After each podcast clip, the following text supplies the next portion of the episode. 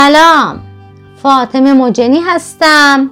بشنوید ادامه حکایت احمد دنف و حسن شومان با دلیله معتاله و دخترش در شب هفتصد و دوازدهم از هزار یک شب. گفت ای ملک جوانبخت زینب جامعه های علی را گرفته به سوی مادر روان شد و به او گفت علی مصری را برهنه کردم.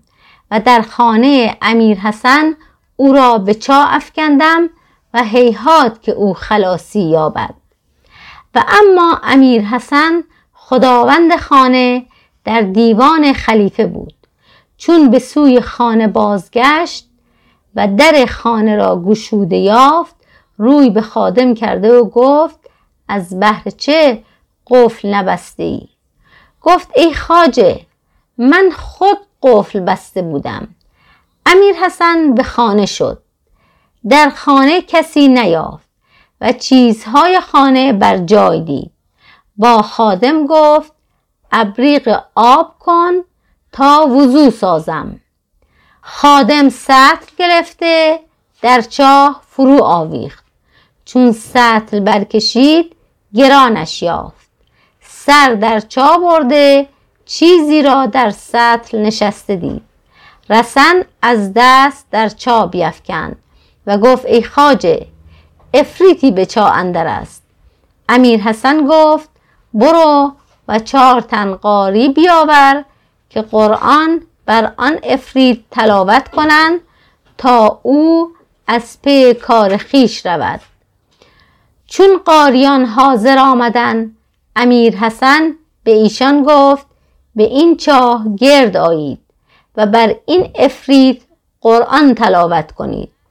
آنگاه خادمان دلف در چاه فرو آویخته و علی مصری خیشتن در دلف پنهان کرده صبر کرد تا به دیشان نزدیک شد. آنگاه از دلف برجسته در میان فقیهان بنشست. امیر حسن دید پسری است آدمی زاد. به او گفت تو دوست هستی؟ علی مصری گفت لا والله. امیر حسن گفت به چه سبب در این چاه فرو افتاده ای علی مصری گفت دوش بخفتم و محتلم گشتم. آنگاه در دجله فرو رفتم که قص کنم. آب مرا از زیر زمین بکشید تا اینکه بدین چاه برسیدم. امیر حسن گفت سخن به راستی گوی. علی مصری تمامت حکایت به او حدیث کرد.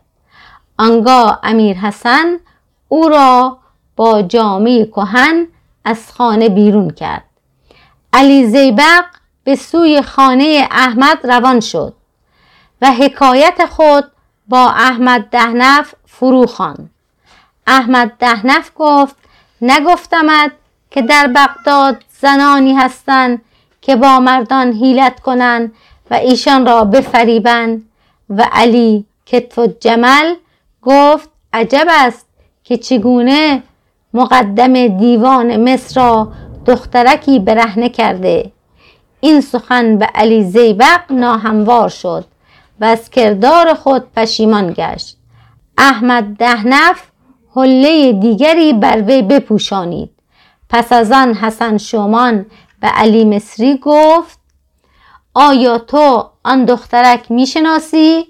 علی مصری گفت لا والله نمی‌شناسم. حسن گفت او زینب دختر دلیله محتاله است. پس ای علی این دختر جامعه بزرگتر از جامعه زیر دستان او را نیز برده است. علی مصری گفت این بر شما ننگ است که دختری با او چنین کاری کند. حسن شومان گفت مقصود چیست؟ علی مصری گفت قصد من این است که او را تزویج کنم. حسن شومان گفت از این خیال درگذر محال است. علی مصری گفت ای شومان من از تزویج او ناگزیرم. تو بازگو چه حیلت کنم؟ شومان گفت اگر از دست من بنوشی و در زیر علم من بروی من تو را از او به مقصود برسانم. علی مصری گفت آری چنین کنم. آنگاه شومان به او گفت ای علی جامعه خود بکن. علی جامه برکن و شومان دیگی را بر آتش نهاده چیزی مانند غیر در وی بجوشانید و او بر تن علی بمالید. علی مانند غلامکی شد و لبان و گونه های او را نیز سیاه کرده و سرمه در چشمش کشید و جامعه سیاهان در وی بپوشانید و در سفره کباب و شرابی به او داده و گفت در کاروانسرا غلامکی از تباخ تو اکنون شبیه او شدی و او از بازار جز گوشت و سبزی به چیزی حاجت ندارد. تو به سوی آن غلام شو و با او به نرمی مانند سیاهان سخن بگو و به او بگو دیرگاهی است که با تو در یک جا ننشستیم و بوزه نخورده ایم و به تو گوید من مشغله بسیار است و خرج چهل تن غلام در ذمت من است که باید از بهر ایشان در چاشت و شام تحب کنم. تو به سوی آن غلام شو و با او به نرمی مانند سپاهان سخن بگو و به او بگوی دیرگاهی است که با تو یک جا ننشسته ایم و یوزه نخورده ایم و به تو گوید مرا مشغله بسیار است و خرج چهل تن غلام در ذمت من است که باید از بهر ایشان چاشت و شام طبخ کنم و سگان را نیز خورش دهم و سفره از برای زینب و دلیله مهیا کنم. تو به او بگو بیا تا کباب بخوریم و یوزه بنوشیم و تو او را به خانه اندر کن و یوزه بر وی بنوشان تا مست شود.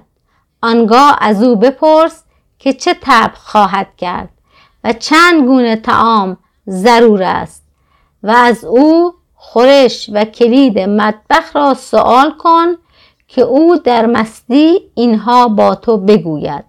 پس از آن او را بیخود کن و جامعه های او بپوش و کاردهای او بر میان بزن و لنگ برداشته به بازار شو و گوشت و سبزی خریده به مطبخ بازگرد و خورش ها طبخ کن و تعام برداشته نزد دلیله شو و بنگ در تعام بنه.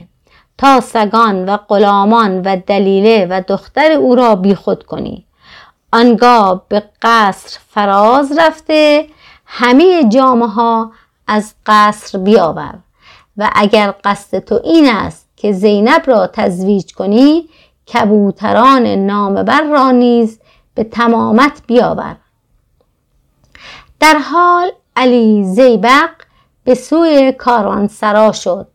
و به غلامک تباخ سلام داد و به او گفت دیرگاهی است که با تو یوزه ننوشیدم.